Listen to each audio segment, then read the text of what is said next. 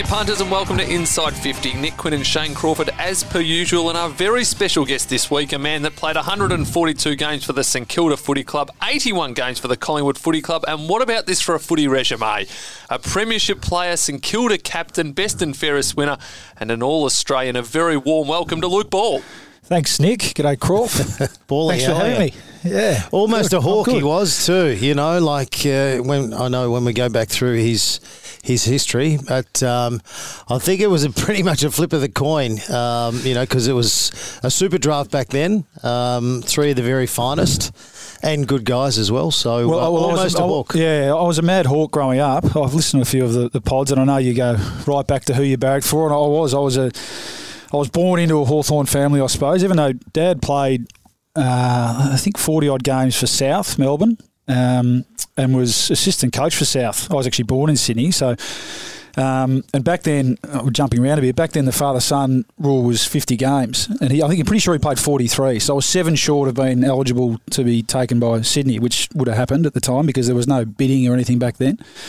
Um, and a handful of games for, for Richmond as well, but I never saw that. That was before our time. But um, Mum's brother was Peter Russo, so Mum was a Russo, uh, and Mum's younger sister Bernadette, who you know married John Kennedy Jr. So I was born into a Hawthorn family in the 80s, which wasn't a bad time, Craw, for the, as you know, for the Hawks. So I was a, a initially a Dermy and, and Dunstall and Dipper disciple, and then I became a big fan of, of number nine when he took over from. Um, so I'll start the pod with a little pump up for Shane Craw. Burgoyne, yeah.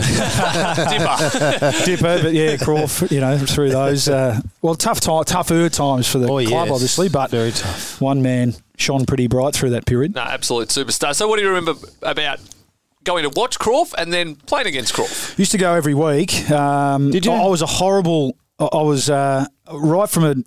Did you very to very early or- out, to Waverley, yeah. Oh, that's I- hardcore. It, yeah, it was. Yeah, I remember. I remember the car park, and um, it seemed like another world away back then when you were a kid, and now you know you drive past it and you still see the relics of the of the stand there, and, and um, it's not that far at all on the on the freeway, of course. But um, and I was a horrible uh, watcher of footy. I had a really early early case of. Um, uh, what's the, probably performance anxiety, anxiety, which I actually carried into my into my young playing days as well. But if the game was close, I'd disappear. I couldn't watch. I'd either head off, head off back behind the stands in the bathroom, or or just probably cuddle into mum and, and not want to Yep. know until the siren went. But um, yeah, I, I did used to, and then you know, back the uh, was lucky enough to, to be taken down to the room sometimes by by the uncles and, and meet some of the players, and then um, and then yeah, really yeah, still supported them probably up until about those teenage years where you start playing yourself and, and, and worrying about yourself a bit more on And the you weekends. were very close to playing with your first cousin Josh Kennedy then, either at Hawthorn or at Sydney through that father son rule. yeah, that's right. Yeah, well, uh, Josh is about four years younger, and we, we our families are pretty close. We we um you know grew up and spent a lot of time together. Josh, um, so I got an older brother who who played with Crawf a few games at, at Hawthorn as well. But um, Good fella, we- Matty. Yeah, we, we we like to say that we taught Josh everything he knows, and Well, To be thing, honest, and he won't mind me saying, him, he, yeah. he had a great work ethic, um, and that is one thing. Like even when Hawthorn at the time, you know, like we're, we're saying, listen, if, if there's something else out there f- where Mm. there's going to be opportunity, we understand. But him and along with Benny McGlynn at the time were really good clubmen, Mm. really great for our footy club, hard workers. And it was no surprise to see him go on and actually have great success elsewhere. Well, yeah, once he got the opportunity, wasn't Yeah. it? Yeah, you're right. And, and I mean, what a what a move it's been. He's had an unbelievable, and it's still going, isn't he? An unbelievable career at Sydney. Oh, I didn't see it. And just those honest. big shoulders. Well, He's got those massive. blessed physically. Let's be honest. Family yeah, shoulders. Yeah, they're reasonably blessed physically. Yeah, did all right, didn't he? John? Kennedy Senior, John Kennedy Yeah. Junior, and then you know Russo Josh. side. Yeah, Yeah. just, they've all got those. If you look at them, they've all got the massive shoulders. Don't have to do weights. They, there was a period there where they keep him out of the weights room because he looked at a weight and put on weight. But no, he's and, and yeah, I, I, he wouldn't mind me saying I didn't see it panning out as well as it has for him. You know, he, he always had Yeah, talent, absolutely. but the way it's um, the way it's played out, and, and they, he just found a perfect fit, didn't he, up Yep. there in Sydney? Um, him between him and the club, he's captain of the club now, and and he's going again, and he hopefully will play his 300th game next year. Amazing. But you, you said opportunity. Sometimes you just need an opportunity, and if, and if you can mix that with hard work, And I put Sam Mitchell in the same boat. You know, like he just needed an opportunity because there was a knock on him. Too slow. He, he can't run. His endurance is no good. Mm. You know. He, but um, just needed a chance. You needed a bit of belief, and then all of a sudden, look at them. They go on to play 200, 300 games. It's quite incredible. Yeah, there- there's some great stories across the comp like that, isn't there? And they happen every year. You know, thinking about guys that I played against. Um, you know, Matt Priddis, another one, Brownlow medalist, um, out of the rookie list. Yeah, I, there's there's cases and and uh, great examples of that. Uh, through time, isn't there? And still, we see them see them today, which is what makes the game great, isn't it? It's not about. It's still a game for everyone. Uh, you don't have to be the tallest, fastest. even now, you know, you- helps. look at it's the- handy, but The, the best player, well, everyone thinks Ollie Wines might win the, you know, the Brownlow medal, and uh, he's been one of the best players all year. He's he's not one of those line breakers, mm. you know, just destroying games. He's just one of those balls that just keeps charging, just keeps working, mm. and you know, so it is all shapes and sizes, which is what we love. Mm. Good thing about it for sure. Now, you mentioned that performance anxiety, and that was evident from a young age. Tell us about your under nine career where your parents pulled you out in the first year. Oh, okay, yeah, yeah, you've done your research. yeah, that's right. Um, What do you mean they pulled you out of footy? they did. I, I, I, um, you were scared, or I was. Yeah, no, I was. It was a, it was a. Well, that changed. I look back now. Well, no, I look back now. It was, it was um, right for. There's a good old saying. I think it was Vince Lombardi. Early, early success is a bad teacher. I, I, I was, I was. Um, you know, I was one of the talented kids, I suppose, going, you know, Vic kick, and you go right through, and and they thought I was ready to play uh, in the older age group at the time. So I think I was under eight, but they put me in the under nines because I was, you know, I'm getting bored at Vic kick or whatever. Um, but it got to the point where I, I even at that age, I'd, I'd put so much expectation on myself to play well, and thought that everyone um, was thinking that, that I had to be the best player on the ground. That I didn't want to get out of the car, and and I two games into that under nine season, which I mean I've got young kids now. They think about it, how, how ridiculous. But two games into that under nine season, um, in the end, mum and dad said, "Right, that's enough." Yeah, I it got to the stage where I'd get to the ground. Um, I'd be in tears, wouldn't want to get out of the car. So they just pulled me out for that year. And then the next year I started in my rightful age group as an under nine, but and still struggled with it a bit though, right through to about 13 or 14, where um, I had a. Um, I actually had a, a, a seminal moment. I was it was in athletics course. So I was I was doing the hundred meter sprint Yeah. um, at a at a uh, championships of some sort, and again, you know, individual sport even worse. Had to, thought I had to win everything, and I ran and I came second. Got beaten on the line by a kid from Sale or something like that. But I ran my personal best by a long way. Yep. And that was a moment that you know Mum still talks about now. That I thought, okay, the old saying, as long as you do your best, you, you can be happy with the result. And, and from there, my mindset started to change a bit. And from a footy point of view, you realise that you know that's the beauty of the team sport that you don't have to do everything yourself. You don't have to rely on um, yourself. You, you do do your bit, and you rely on your 21 other teammates, and, and, and you accept the result that comes from that.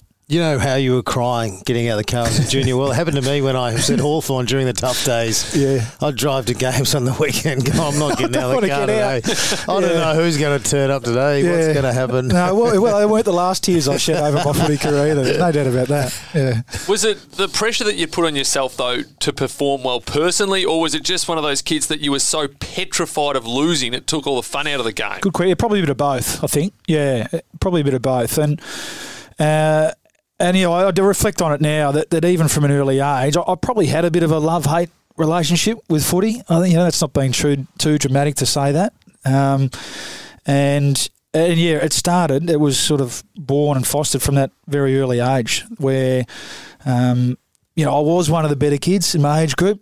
So from an early age, I did feel like I had this expect. I had it on myself, and I felt like I had this expectation on me that every time I stepped out to do something, that everyone expected me to do it well. Um, that's not a great place to be at that and age. you want to, you want to do it well. You Yeah, know, like yeah, you do. feel like you're not contributing.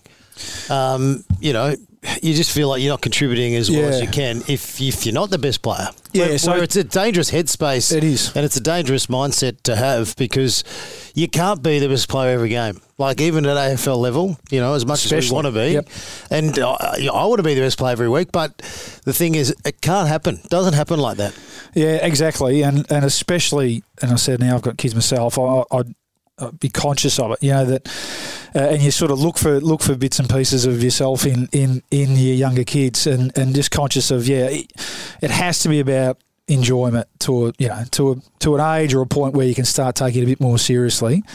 Um, I, I yeah, and it certainly wasn't. It had nothing to do with my parent. They there was nothing to do with anyone else. It was all Inbuilt. what I was feeling. Yeah. So, um, you're reflecting on it now. It led to it. It, it sort of uh, led to a bit of a love hate relationship with with the game. I guess. Through your teenage years, you're an outstanding junior. Did you enjoy it more during that period? No, it, it- same thing. It, it's sort of I, I learned to live with it a bit more, um, but I still felt that expectation. I think you just become a bit wiser to the fact that with a game like footy, uh, you have to um, uh, come out of yourself and, and embrace being a, a teammate. And you know, if you want to play in good teams, you, you know, all the good teams you, teams you play in, it's it's about you know every player subjugating their e- ego to the good of the team. So um, I learnt that you know going through those teenage years, but I still had that I still had that pressure, that feeling that because as you progress along and you make you know state teams and all that sort of stuff, and, and people start to and you take it a bit more seriously, and and um, and people start to talk about you a little bit more. That that was still there, but when I went out on the field, I I, I was clearer that um, I'm just one of 22 here, and if I play my role and do my bit for the team, and and some days that means you have a good day, Crawf. You know, you get more of the footy or whatever it was. Um, and other days it doesn't. But if you you know if you do your best for the team, then you can accept the result. As a teen, what were you like? As a team, No, teen. And I mean oh, on the teen, field. oh, teen, oh, teen. Um, oh, no, I, I was very much the same mindset. You know, like if I felt like I had to be the best. You know, had to be the best player all the time. So it does put a lot of pressure on you. But um, you know, but then even school footy, it's funny because we've spoken to Jack Watts, who who loved his school footy, year ten footy Yeah. at Brighton Grammar, and I was very much the same. Like the fun for me, and like AFL footy wasn't a lot of fun, you know, and I wish it was. And even towards the end of my career, that was my goal. My goal was I need to have fun. I need to enjoy and appreciate what I'm doing. You know, even when I'm going out in the game, I need to smile and take it all in. So, um, I, I get it. You know, once, once you're playing school footy and you're playing with your mates and you're trying to help and play in a team, it's it's pretty cool. It's a cool feeling, um, you know, from that point of view. But you always want yourself to be, Quinny, you always want yourself to be one of the better players because, you know, you're hoping for more opportunity and hopefully for a dream to come true, which was obviously playing AFL footy.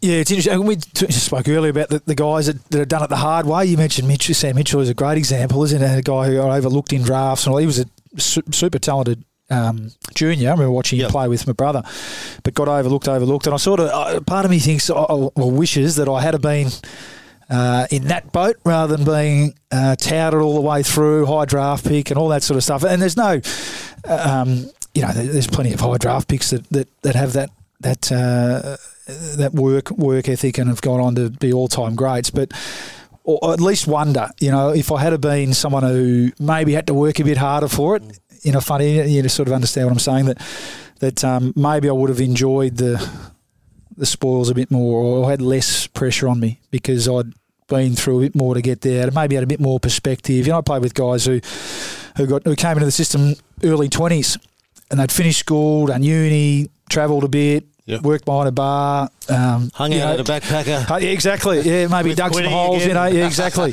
they were tradies, all that sort of stuff, and they just and they just had a, a better um, Grip on it. a things, better yeah. grip on it. Yeah, a bit of a better uh, ability to be resilient um, than maybe the eighteen year old who's the top ten draft pick that comes out. Yeah, well, I, I always say that, like we're in a, a um, we're in a cocoon in the we're obviously in a bubble, and we've grown up in that bubble. You know, you virtually come straight out of football. You're in that bubble until you come out of it, and we're always told, "Got to make the most of your opportunity. Mm. This is your only chance at life. You got to go for it." You know, so if anything, you're sort of brainwashed that this is it. And I, I totally get that. You know, players who have done it the hard way have had a different opportunity, different path, more perspective on things.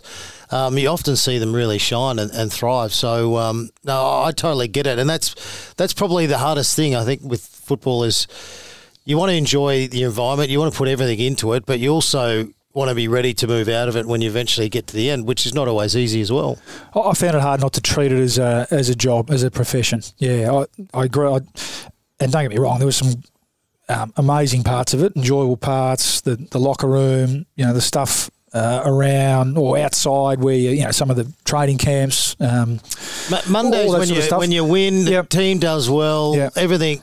It's just a great feeling. You just feel bulletproof, don't you? yeah, that's right. Yeah, but And then when you lose, you know, media on your back, you're on your own back, Yeah. coaches are on your back, Yeah. supporters aren't happy. Yeah. It's an it's an amazing sport where you can go and I always I always love playing AFL footy because I could make my mum happy. Like I could actually make her so proud of her son getting out and playing well and winning, you know. So I was I'm like, geez, I can control people's weeks. Mm. Like not not just me, but I'm like, if we do well, yeah, I'm a Hawthorn supporter. Yes, I had an amazing week. The team did so well. I can help, you know, some of my family feel very proud about, you know, someone in their family doing well. So it's quite powerful from, from that point of view, but it's also, there's a lot of negative effects as well because getting that balance with it all, it's very, very tricky. Mm. And it, it does take you on a real roller coaster because AFL footy is a real roller coaster with your emotions. You need to. You need to get a thick skin. You need to have a, a shield of armour that you can carry with you everywhere because you know, you got to put on a brave face, but I'm sure a lot of times behind that, there's not a lot of happy people because, as you said, it's it's a it's a job. Got to do my job well, and at the moment, my job's not working out the way I want it to. and I I think the my I think the the narrative around that is shifting a bit in recent times, and, and you know the great.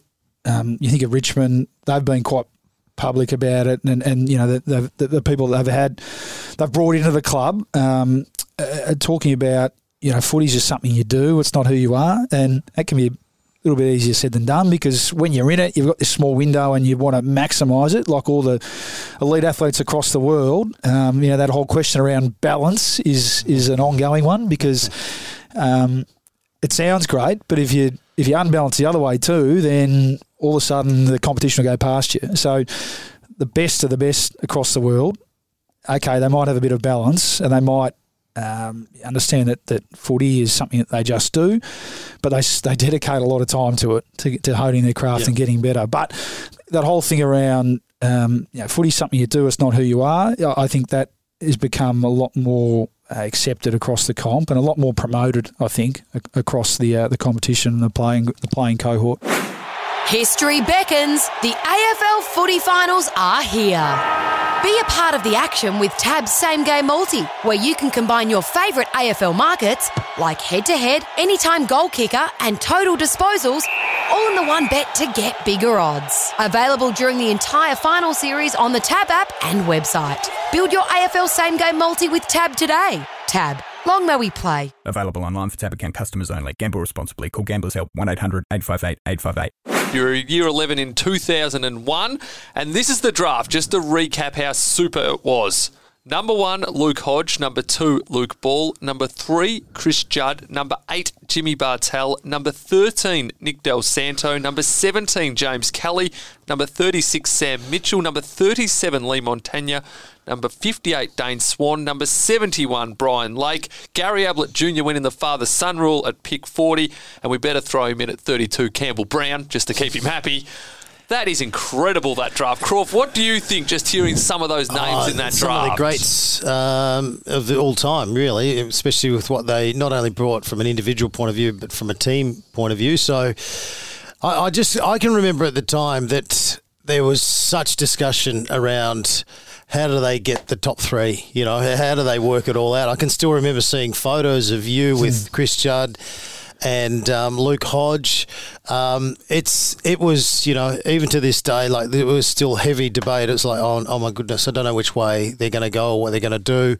Um, it was pretty much a, a flip of the coin because I think even at the time Luke Hodge had really bad groins, Um, so he was a bit iffy. Chris Judd had bad shoulder, so there's question marks on that. Um, Bally, you're at Xavier, weren't you? You- Yep. You're Xavier Yeah. boy. So, um, you know, just around the corner. And I know there was obviously Hawthorn connection.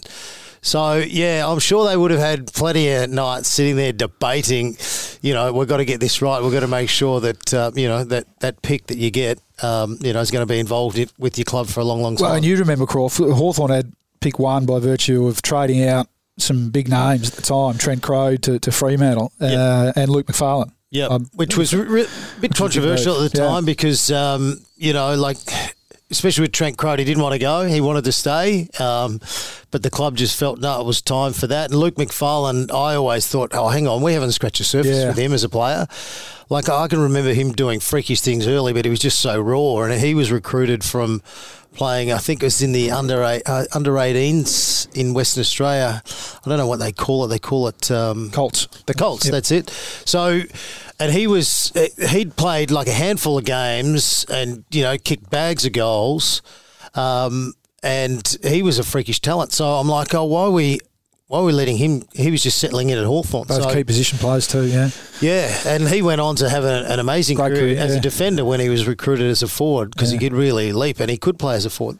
So So Trent y- Croad came back obviously and, and played in that uh, that premiership, so it worked out okay. And Hodge was okay. That, that's yeah, he was handy. He did okay. We'll give him a pass. Yeah, Yeah, well, he, I'd like to took, say- he took a while with Hodgie though. Yeah. We, we it was like a panel beater. They had to, they had to get Beat in him there. into shape a bit. Oh, a lot. Well, I'll get- so you But there was a lot of pressure on him early, and I, I, f- I actually really felt bad for him. Felt sorry for him, especially from some of my teammates in a jovial way. Would you know, geez, you want to be able to play. Geez, you got to deliver, and the poor bloke couldn't do much because of his groin. Yeah, he had the groins through his through the under eighteen years, so he didn't play a heap. Uh, he, he he dominated the years up until then. Um, and but yeah, I- like I remember, you're right. He was a country lad from Colac. He probably enjoyed a beer before his you know 18th birthday back then with the fake ID. But I, I remember I remember at draft camp. I was really I was a skinny. Uh, Skinny kid, I, I remember, and you, know, you won't mind me saying this now because it worked out okay for him. But you do your skin fold test, which is probably a bit silly on eighteen-year-olds. So I reckon I came in at thirty-two on the seven sites. Up stepped Hodgie, first sight the abdomen, Thir- thirty-six. 36. So my total seven. Uh, I, I had him covered with one, but um, Oh, I made the skin fold test. But Maybe that, Uh, that's probably where you went wrong. That's Yeah, probably maybe where it was. Said, "Do you know what? He's already in shape. We reckon we can get this guy. he's got more upside. He, he yeah, might, he's got more we upside. might yeah. be able to get him But, going a bit. You mentioned Joe. I mean, so back then you could be drafted as a 17 year old. So, funnily enough, that, that could it wouldn't happen now. Those that group of names wouldn't. A lot of those names you read were the bottom ages. Um, now the draft you have to be it's Jan one. You've got to be 18, which I think is a good thing. Um, but Ju- so Juddy was the best player in in the age group above us. Um, and when you come together to play uh, Teal Cup, I think it was called then, the 17 18s. Um, but game two of the national championships, he, I reckon he had 10 in the first five minutes and then over he went over, put his arm down, and the shoulder popped out, and that was it for the year. So that, and there are stories like this every year, aren't they? So that just maybe just pushed him back. And I think it was his, I think he'd had, it was his second shoulder reco before he turned 18. So that um, that pushed him back to three because I yeah he, he was he was clearly the best player at that point um, in that group I think um, but yeah I mean th- going right through yeah I mean what Swanee we didn't know much about him back then he was playing for Calder um, I played a fair bit, a lot with Dell, you know, 300 games. I don't think, I think you mentioned Lee Montagna. He's, Yeah, he was, was he in there he was somewhere? He's in the 50s. Yeah, so we had a um, Saints had a loaded up that draft year. We had pick five. Xavier Clarke was pick five, and, and Matt Maguire was in the twenties as well. So we had a, a big hand that year. Steve Johnson. I'm not sure if you mentioned him. So anyway, so was you're right. There was a big draft, and I'm looking back now. I'd like to think we all contributed pretty evenly to, to the super draft. Now looking back, that's a joke. That's a joke. No, it's serious. No, though. well, I, mean, no, I, mean, I think I think we can. I think we can. I think us sort of on the outskirts a bit. We like to. Yeah, we like to talk talk about the fact that we were in it. Um, but you're right. I mean, there's some. I mean, Juddy last week, as soon as he became eligible, straight into as he should have been, straight into the Hall of Fame. Um, so it is nice to be associated with that that list of of amazing players. There's no room for modesty in these podcasts Well, when you're okay, dealing with all me right. and Crawford. Just needs to be left at the door when Fair you enough. answer it Okay. and pump Oh, yourself up. noted. Noted. Now, we had Jack Watts in last week, and your junior career is eerily similar to his. Both year 11s drafted right at the top of the draft. The difference is Grant Thomas sends you back to do year 12 and be a normal kid, where Melbourne puts him out in front of 75,000 people at the MCG when he's as big as your finger at the moment. and the, the nighttime activity. so that's the He was few pretty good at that? differences. Oh, Don't sell me short there, think- Crawf. No, I'm not Hey? saying you would. No, I'm, I'm just you. The way that you would go about it a bit different just- to the way Jack used to. We Yeah, love Jack. Just hide it a bit more. Yeah, that's right. Uh, no, that's true. Yeah. So again, yeah, back then you'd be drafted as a 17 year old, end of year 11. Um, and I mean, I remember, so Hawks, Saints, early picks. Dockers had four. Uh, sorry, Eagles had three. Dockers had four. Um, and I remember John Worsfold and Chris Connolly, I think, was the coach of the Dockers at the time. They came and visited our house, and, and Mum and Dad were pretty strong on. Um, we we really want him to finish his schooling here, Yep.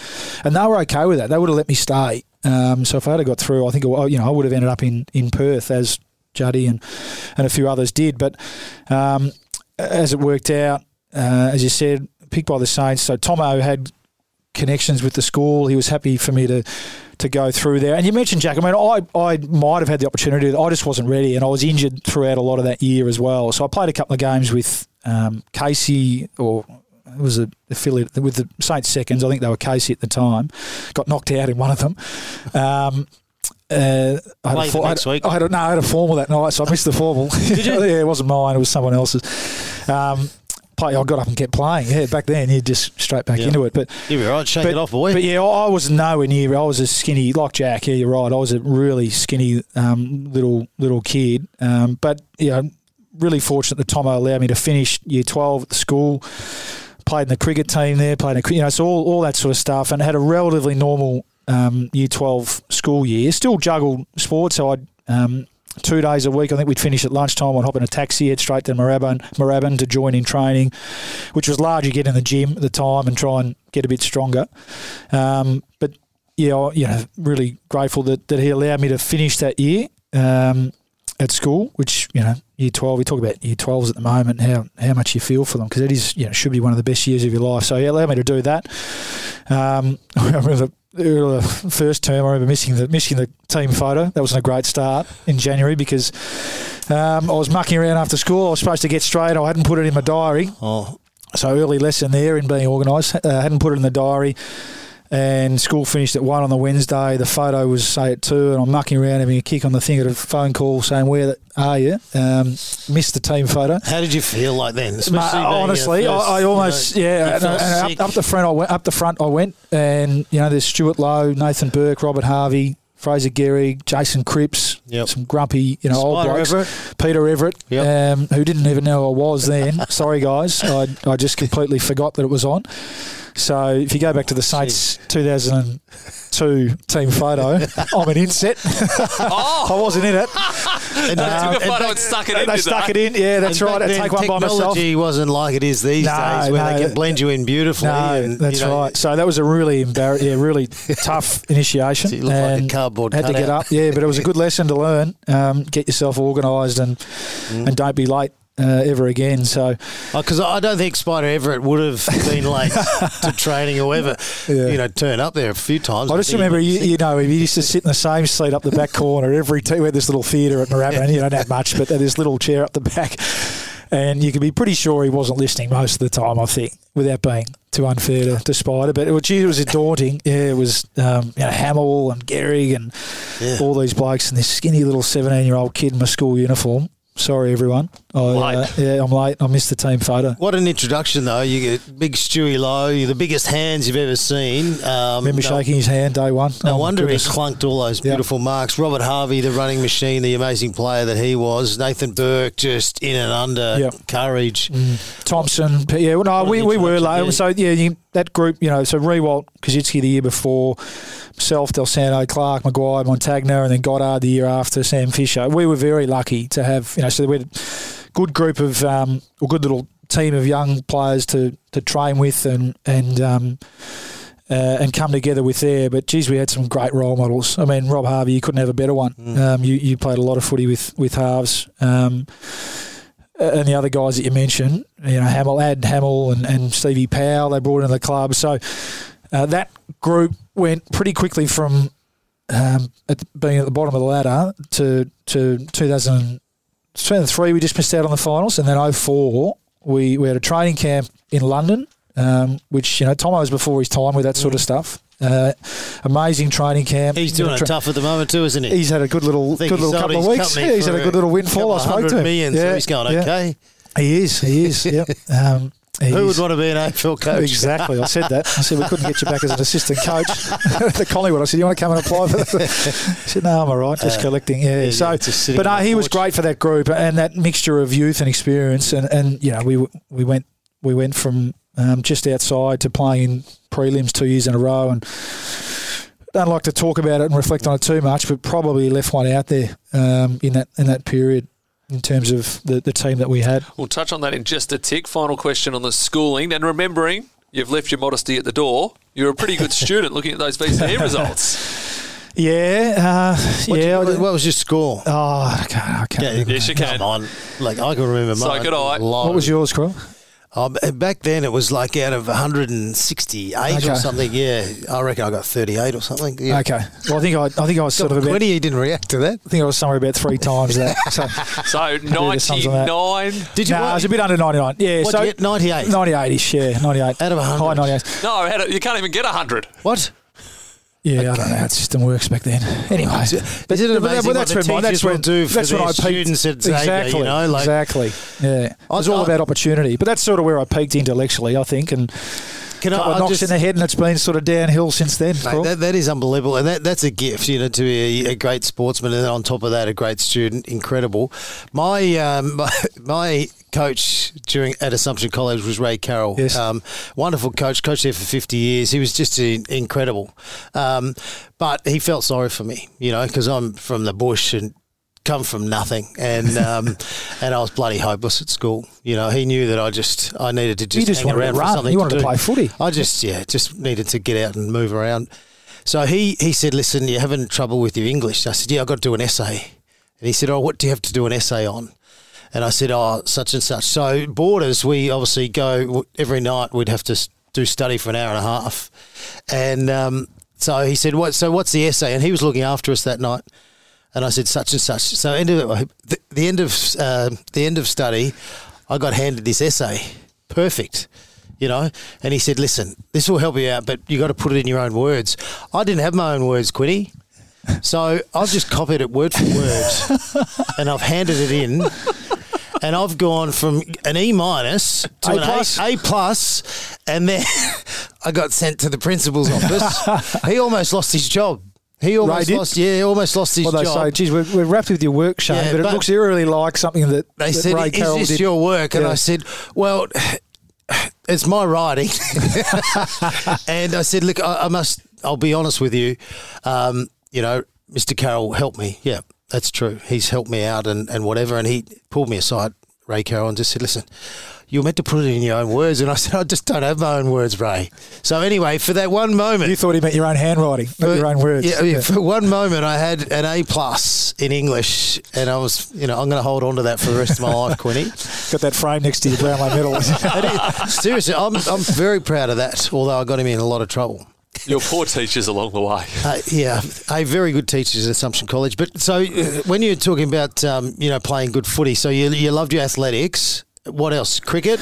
yeah, I was. Yeah, back then I was. It was yeah, cricket in the summer, footy in the winter, and, and a bit of aths, um, probably in the spring. So, yeah. so was that always the running events, or did you do long jump or high jump? Yeah, well, people laugh now because of the way I ended up as a. But but I was a sprinter. Yeah, I was. Yep. I was um, uh, before uh, you know before my sort of body started to break down a bit, and and, and well, I probably had to put on a bit more weight to be able to compete in the f- with in the footy. But and, and then I, I lost a fair bit of that sort of speed and agility off the back of that. But but I was a sprinter at school. Yeah, one, two, four, and long jump. Yeah, so I love you know the Olympics. Yeah, how good? Yeah, so good. Oh, loved it. Yeah, and um, and there was probably a period where I yeah where I thought yeah I wouldn't mind being a hundred meter sprinter as well. Didn't have to Yeah. train as hard as everyone else.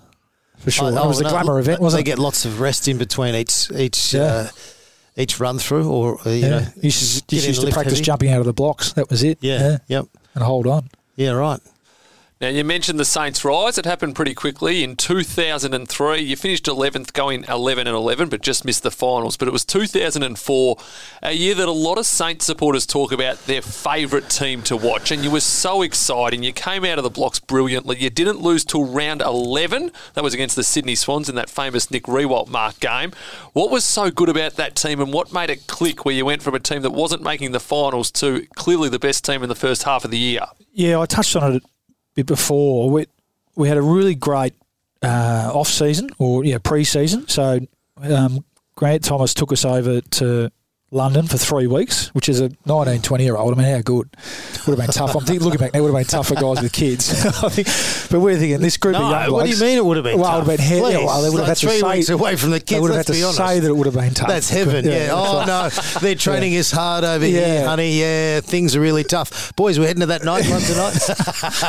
But it was a great. It was, and he had a lot of. He, he- Tomo was good mates with, with the late Maurie Plant. You remember Maurie, and he had a lot. So we we trained with Colin Jackson, Daley Thompson, um, uh, a swimmer who I can't. His name Daley escapes me. Thompson's the greatest de- decathlete of all time. Yeah. So we had uh, these all these unbelievable, which you know didn't appreciate when you're 19 kid, and we're just happy to be over there and and knocking around with all the other young guys. Um, and mixed in back then, we mixed in with a bit of and, and one thing Tomo was great at, and um, and I spoke to him recently after he sold. And he wanted me to mention this probably.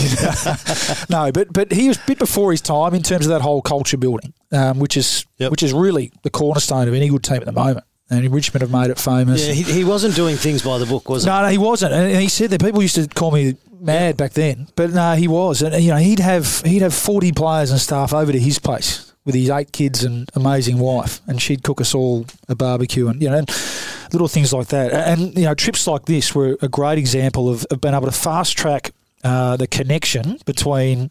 Um, you as a playing group because you're out of your comfort zone. Remember, we did an amazing race type thing where you're in groups, you know, when as a young guy, in groups with some older players. So you had to get along better. You had to sort of. So where, where would you do that in Melbourne somewhere? Uh, no, no, this is over, there? this is over there. Yeah, one of the things we right. did. Yeah, so, so we racing to- around London. Yeah, that's right. Having to knock, on- you know, tick off all We, these. we did that down at Tassie, but half the team got lost. did that. Yeah. we, we didn't see Well, we for a couple probably did. Yeah, but that's right. You had to rely on each other a bit. You know, we had a map. You're on the tube and all this sort of stuff. So we had this, you know, combination between we trained hard, um, you know, had some fun, uh, and and then a lot of this sort of culture building stuff. Uh, and so that that was the that uh, start to that next season, and we won the NAB Wizard Cup, whatever it was then. Springboarded off the back of that, so we got fit, uh, we got connected, um, and we had a good mix of young and old. And back then, footy was still around. Crawford was still around. Uh, a lot more one on one. You know, this year beat you, you win your contest. So it was still. Um, I can't remember, but it would have been around. We're going to be the best contested ball. We're going to be the toughest team. Um, you know, Brisbane th- just won three in a row. You, you imagine the sort It, of it footy that they were playing. hard footy back then, It wasn't it? was, when, yeah. you, when you go, okay, here's my opponent. Yeah, it wasn't okay. about the interchange and running. Yeah, it was. and, and then towards the end of your career, you go, "What's this? We're zoning space. Yeah. Oh, I'm hovering here. Oh, Yep. wow. So y- I'm a bit fresher now. yeah, that came in about things. 08, you didn't it? Hawthorn, so- Ross, and 09. And I'm like, "Wh- where's this been? Yeah. Because back in the day when you were one on one. Yep. And you go right, okay, gee, my man, how'd you get out there so quick? I was attacking the footy all of a sudden. So then you're on the bolt. You're bolting 150 to get back to make sure that he's not at the end kicking a goal. So Yeah, and Footy was very different It was, and hard- and hard. and the scoring was high because of that. You know, there wasn't there wasn't uh, there wasn't too much getting back to support your defence or team. Def- there's a team defence that you're talking about. So Big Fraser kicked 100 that year, and we were kicking cricket scores. You know, we were kicking 30 goals.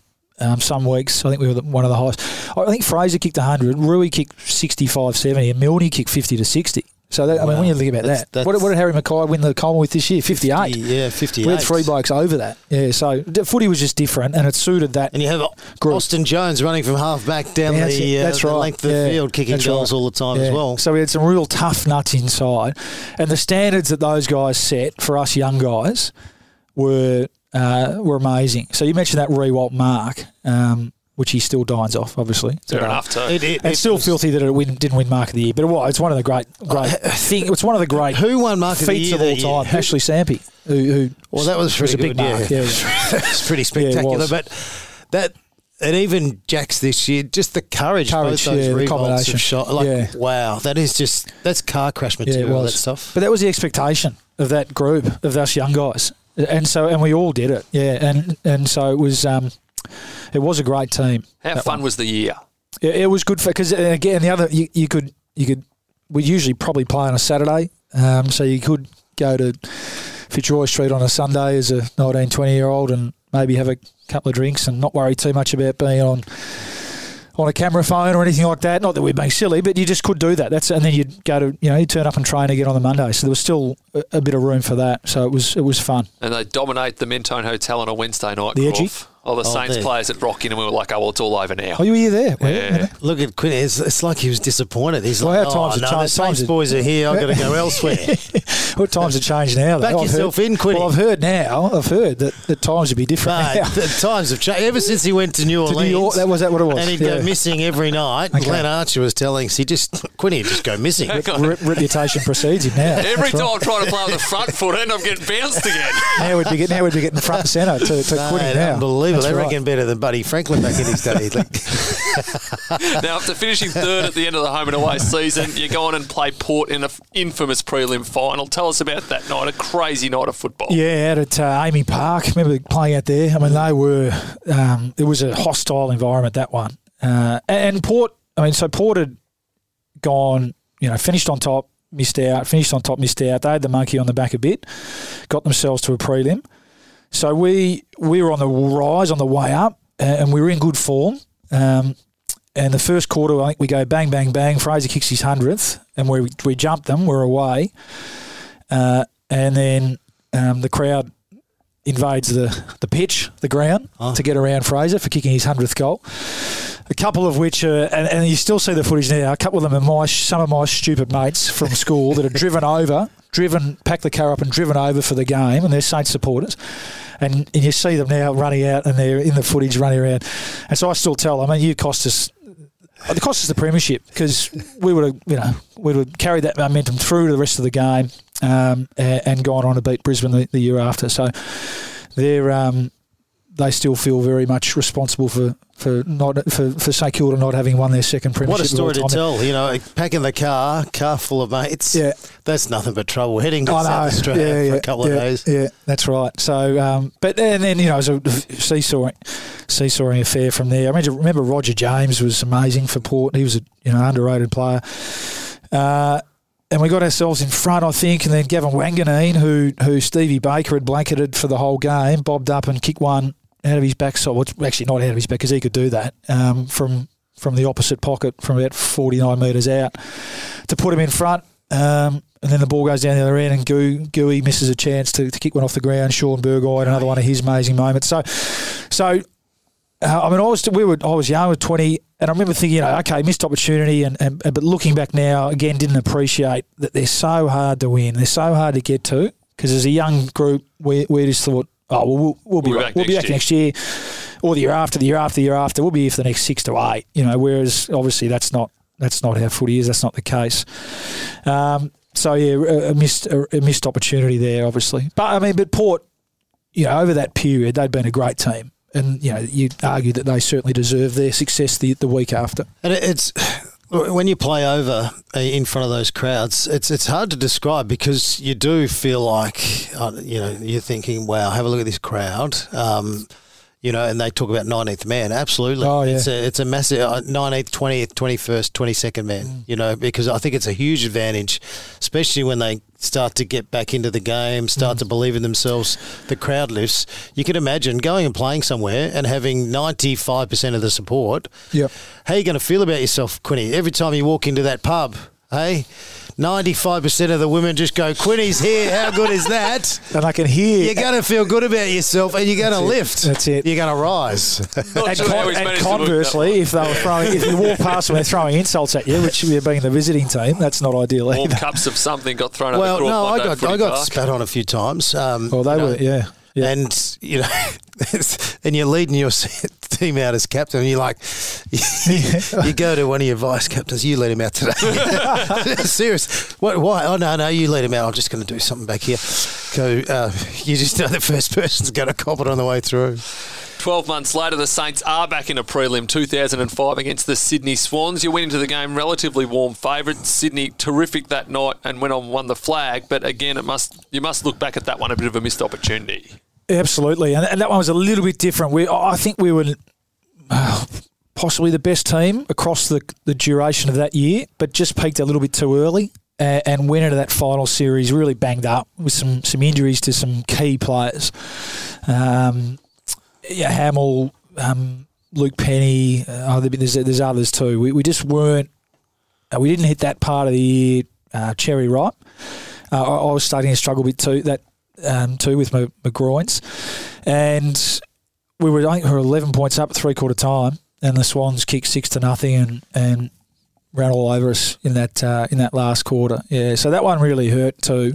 Um, uh, yeah, but again, being young, you thought, okay, you know, another one, but but we're just doing our time, we're biding our time. But but the older play, you know, the, the senior players, I think it resonated when you when you you know when you saw um, or, or spoke to them. It was it was no these these don't come around every year. You got to you got to um you got to try and take them and make the most of it. But that that was the year where we thought we were the best team and and and weren't the best team that night. And then obviously sat back and watched Sydney roll on and win the week after.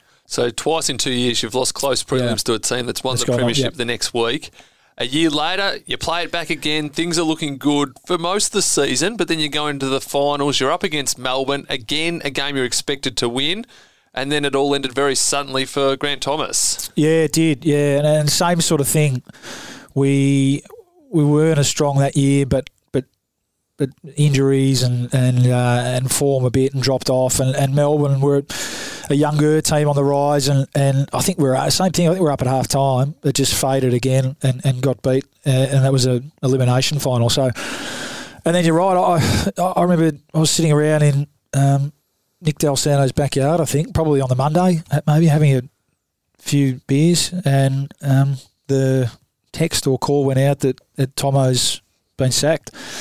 Um, didn't really believe it at the start, yeah, because you know we just just got knocked out of the finals, the finals three years in a row, and and you know we it was our first COVID didn't know anything but but Tomo, um, so it was a bit of a shock, uh, and then.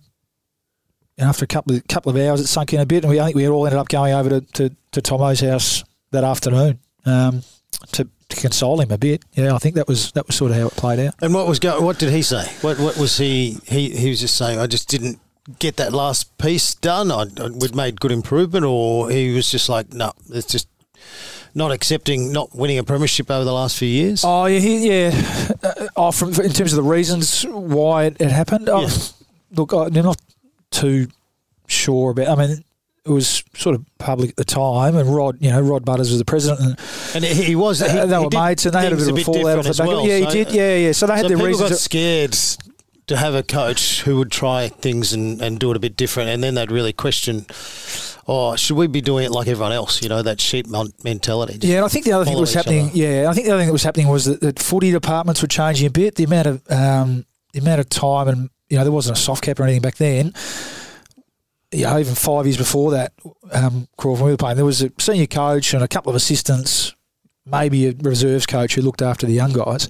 Footy clubs are starting to really bolster that, you know, and invest in that area. And I think there was um, maybe a bit of a thought that we were lagging behind a bit from that point of view, and maybe some maybe some differing opinions at the, at the you know at the top uh, around where to go with that. And so it was a pretty bold move when you think about it. Looking back, not many coaches who played three years of consecutive finals, including two prelims, get moved on. But um, especially at St Kilda, yeah, who uh, hadn't been a part of the finals. that's right, a- a exactly. long time. Yeah, so it was a shock. Yeah, we were still young for it to not really maybe hit us. I think some of the guys. Um, I mean, he'd, he'd, he'd been a real father, father figure too. The guys that have moved from interstate and all that sort of stuff. But it did it did um, affect us all. Yeah, we we, we we certainly all you know really loved our time under him. Um, and so yeah, he, he was he was really devastated because he would he's so invested in it as well. He played at the club. He's a St Kilda person, and he was so desperate to deliver the club that that second premiership. Um, and, and ultimately, it wasn't you know it wasn't to be for him. So, but uh, it's the same with him. I mean, you just you, you sort of have to move on as a player. As a players, Yeah, you have to you- move yeah, on so quick. You got you got to Can't you? you Can't you can sort of support. Yeah, you got to you can support the person um, at the time, but then you've got to you got to back the club. Really, you got to back the people making the decisions at the club, especially as a younger player, and that's sort of how it was. That's how it played out. And, and Rod Butterss was obviously pulling the strings at the time, but then it was well documented down the track that he lost his way as well. So it's it's funny people get themselves in a position where they're really pulling the strings, but then they end off the Mm. tracks as well. So you must scratch your head when you look back at, at things that have happened and, and flowed on from you know clubs falling apart and falling down. I think we see it now to, to get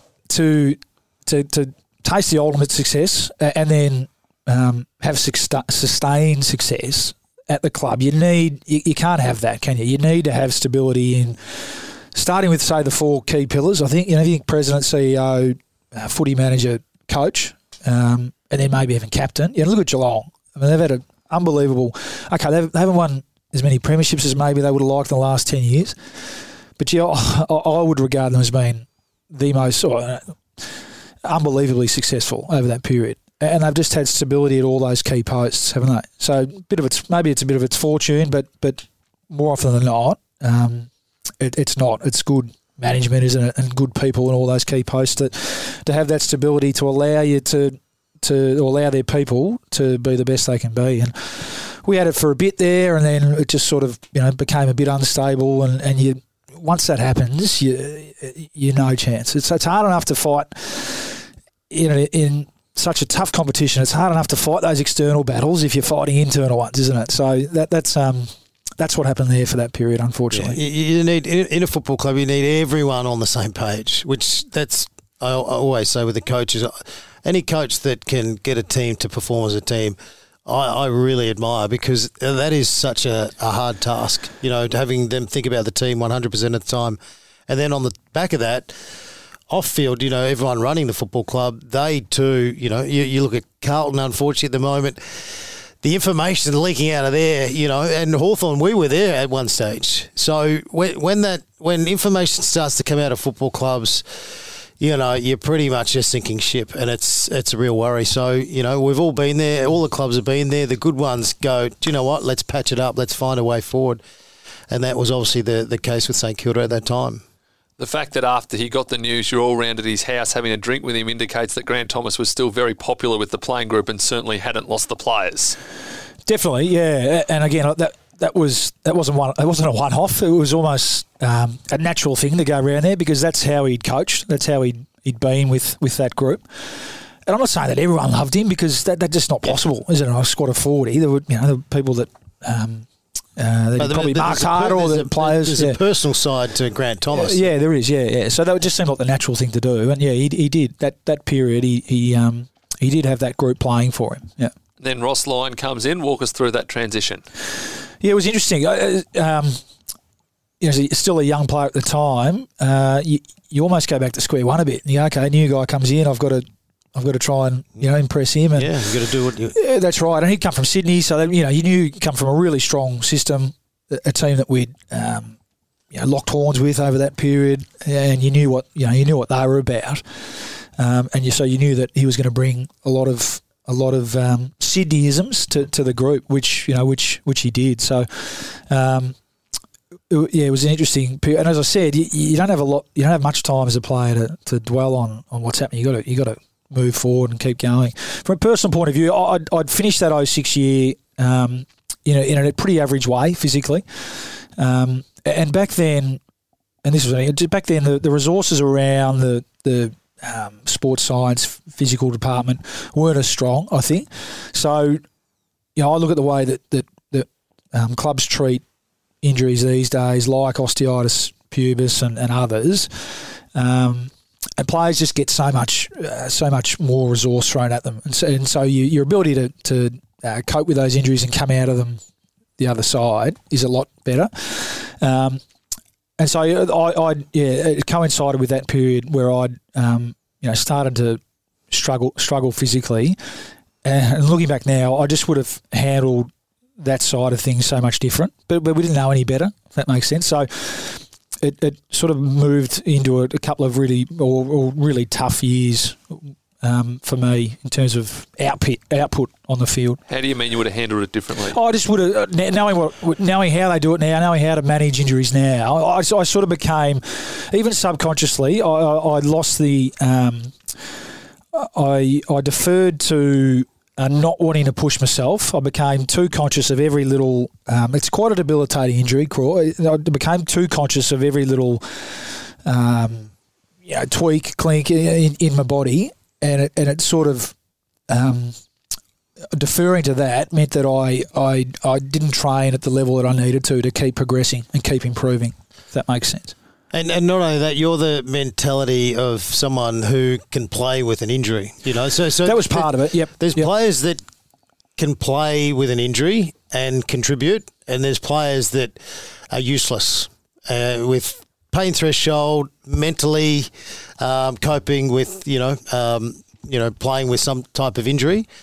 And but there's some who you know you look at Nick Riewoldt towards it. we- knew that he had a bad knee. We we know he's got bone on bone. He's got bad knee. But you know what, Nick Riewoldt, mate. Yeah, you see him hobbling around there, but he's still having a huge impact on way, the game. yeah. He's just finding a way. Yeah, he's probably physically seventy percent, but he was he was still contributing like everyone else, even better at times. Um, so there's players like that that can get through, and there's players that just go totally out the, the back door. Whereas you're one who can go, do you know what? I'm, I'm not great, but I'll, I'll still get out there. Yeah. I'll still put my head over the footy. I'll still try and do that. But the long term play, that doesn't help you. Yeah, that's And right, it- yeah. If anything, it, it's, it stops your career. Yeah, it can. Yeah, and that's that was sort of the nature of, of that sort of injury at the time that you could you could operate to yeah 70 75 percent and you know sort of It's change the way I guesswork. played a bit. Yeah, at We think it'll help. We'll think you'll improve. Yeah, and work your way through it. I, I still But feel like I once they cut you open, Yeah, yeah, you know, and, and if they're sort of guessing themselves, it's like, what's the point of cutting me open? You know, back back then, if Pilates was around, which was I know Chris Judd focused heavily on the Pilates, and Yeah. And we all went down that track Yeah, there for a yeah. while. Back injuries and, Yeah. and Yeah. groins and that went through the roof. It was like we feel brand new again. yeah. And so you, you, you can yeah you can man you can cope it, but but you you, you don't do yourself uh, justice every time, and then things start to fall. Like you lose your power a bit. Your kicking um, falls away, and it becomes a bit uh, self fulfilling, and and uh, the external noise starts to come there, and you start you can you can before which which happened before you know it, you can spiral out of confidence a bit as well. And that sort of that, that period there was that's that's what happened. There was a combination of yeah that um, not being prepared enough physically, uh, and trying to work through some some injuries and um, and it ended up being as as, me, as big a mental challenge as it did a physical challenge. Yeah, that, that little yep. period, yeah. And, it's a bit of trial and error as well, as you said, with with the fitness stuff. And the fitness staff are trying to do their very best. They're like, you know, because they're under pressure from the match committee. We need Luke Ball playing. We need him out in the field. So they're under pressure. Like shit, we've got to get into a stage where we think we can get him out there. Um, but and then you got the physio stuff. They're guessing as well. Oh, we'll try a different way. You know, even by the end when I finished two oh eight we're still guessing at a few things. You know, I was I was having blood injections in my knee, which was inflaming my injury. wasn't helping my injury; it was making it mm. worse. And it's like this, and so it's not until you go, well, let's try something else, or let's do this. So it's you know, everyone's under pressure to keep those players out there and going. And you look at the Bulldogs this year. Do you know how many players they've used in their side throughout the year? Forty-one most, players. Yeah. Forty-one players they've used in their AFL side. It's, uh, so it, it is you know there's so much pressure to try and if anything these days I reckon you know they do use other players whereas back then it was like You'll be this right. is our best team Get we need there, to get him out he needs to play It's a hard enough game to play if you're fully fit and humming, isn't it? Let alone if you if you're Oh, 70, yeah. 80 percent. Yeah. History beckons. The AFL footy finals are here. Be a part of the action with Tab's Same Game Multi, where you can combine your favourite AFL markets like head to head, anytime goal kicker, and total disposals, all in the one bet to get bigger odds. Available during the entire final series on the Tab app and website. Build your AFL Same Game Multi with Tab today. Tab. Long may we play. Available online for tab account customers only. Gamble responsibly. Call Gamblers Help 1 800 858 858. Well, under Ross Lyon, the Saints not only get back to a prelim in 2009, but go on and make the grand final. Unfortunately, another heartbreaking day. You led Geelong all day. Unfortunately, they just got over the top of you in the last quarter. Yeah, well, we were the best team that year, and and you know Geelong were a great team. So that, that little period, and it was actually that period before the uh, the two expansion teams came in. There was some, you know, was just really really great teams, and we'd sort of tracked with Geelong, even going right back through to 02, 03.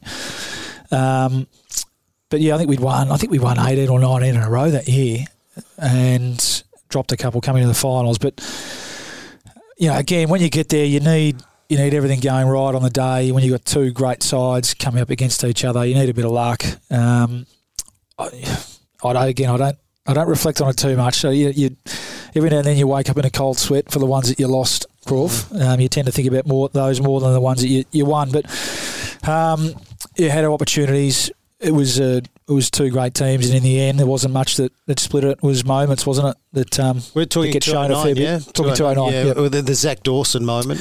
Yep. Who did everything right. Yep. uh, That you want as a defender. He's come off his man. He's, you know, because if, if the ball goes perfectly, you know, to Zach's opponent, Zach, you know, gets hung and dry. You know, like see you, see you later, mate. What are you doing? What on earth are you doing? Whereas that was almost the moment that wins you the match. You know, him coming almost, you know, the perfect play to Yeah. to intercept or to put the ball where he needs to put it. Um, it's it's fine. It's It is. fine Yeah, moments, yeah, and they're coming off the year before where they were they felt Correct. really bad Yeah. about themselves because everyone was expecting them just to, to Yeah. head down the highway with the cup. So, you know, there's a bit of hurt there and a, and a real sort of you know hard edge to them.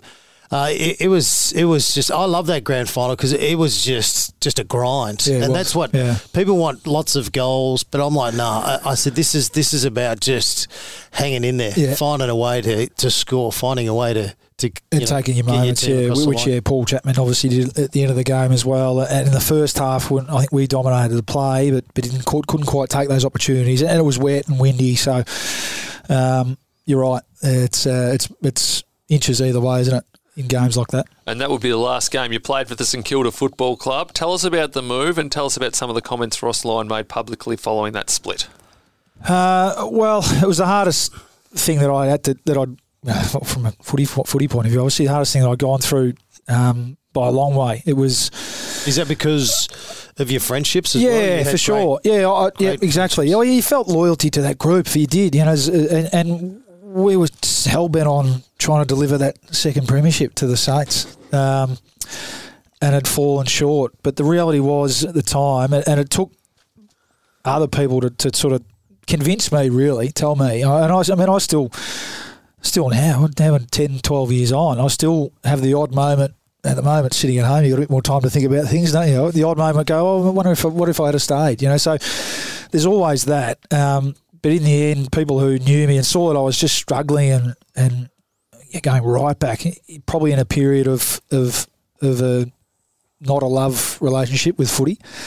Um, that a fresh start. I think I was 20, yeah, 24, uh, sorry, 25 at the end of that year. That, that a fresh start, fresh set of fresh set of eyes on me might be a good, might be the best thing. Um, but it took a lot of convincing. You know, I wasn't, and even yeah, back then there wasn't. I would have been a free agent, but it wasn't around then. So the trade period went through. I missed out on that. I said, okay, well, that maybe that's telling me that, that I do go back. But again, like talking to people, they said, no, no, I really feel feel like you need this this um this start. You know, Is I, that, is that I when remember- Eddie McGuire rocked up in a Lexus and said, mate, welcome to our club. I think you need to come with us. Not quite. I do, I do remember going to Mick's house. Yeah, Yep. so he was the coach at the time, and and um, and the conversation it wasn't wasn't about X's and O's of footy. It was around, and I would have said something similar to that, mate. I'm not really like it at the moment. And the conversation would have been around. Um, well, that'd be you know that'd be the first port of call. We get you got to get enjoying playing footy again. So even then, it was yeah, it was a really um, as I said, didn't get trade went um,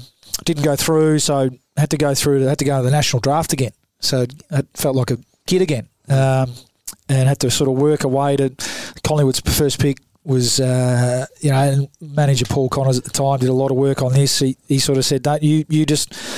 Go and I remember I was training with the old Xavs at the time. I was training was with, an another, ex- training with another bloke at the yeah he was yeah Old boy as well. he know, was, yeah. I'll. I'll sort of, I'll handle it. Um, and I sort of found myself to, to Collingwood at, in the national draft, getting picked with all these eighteen-year-old kids.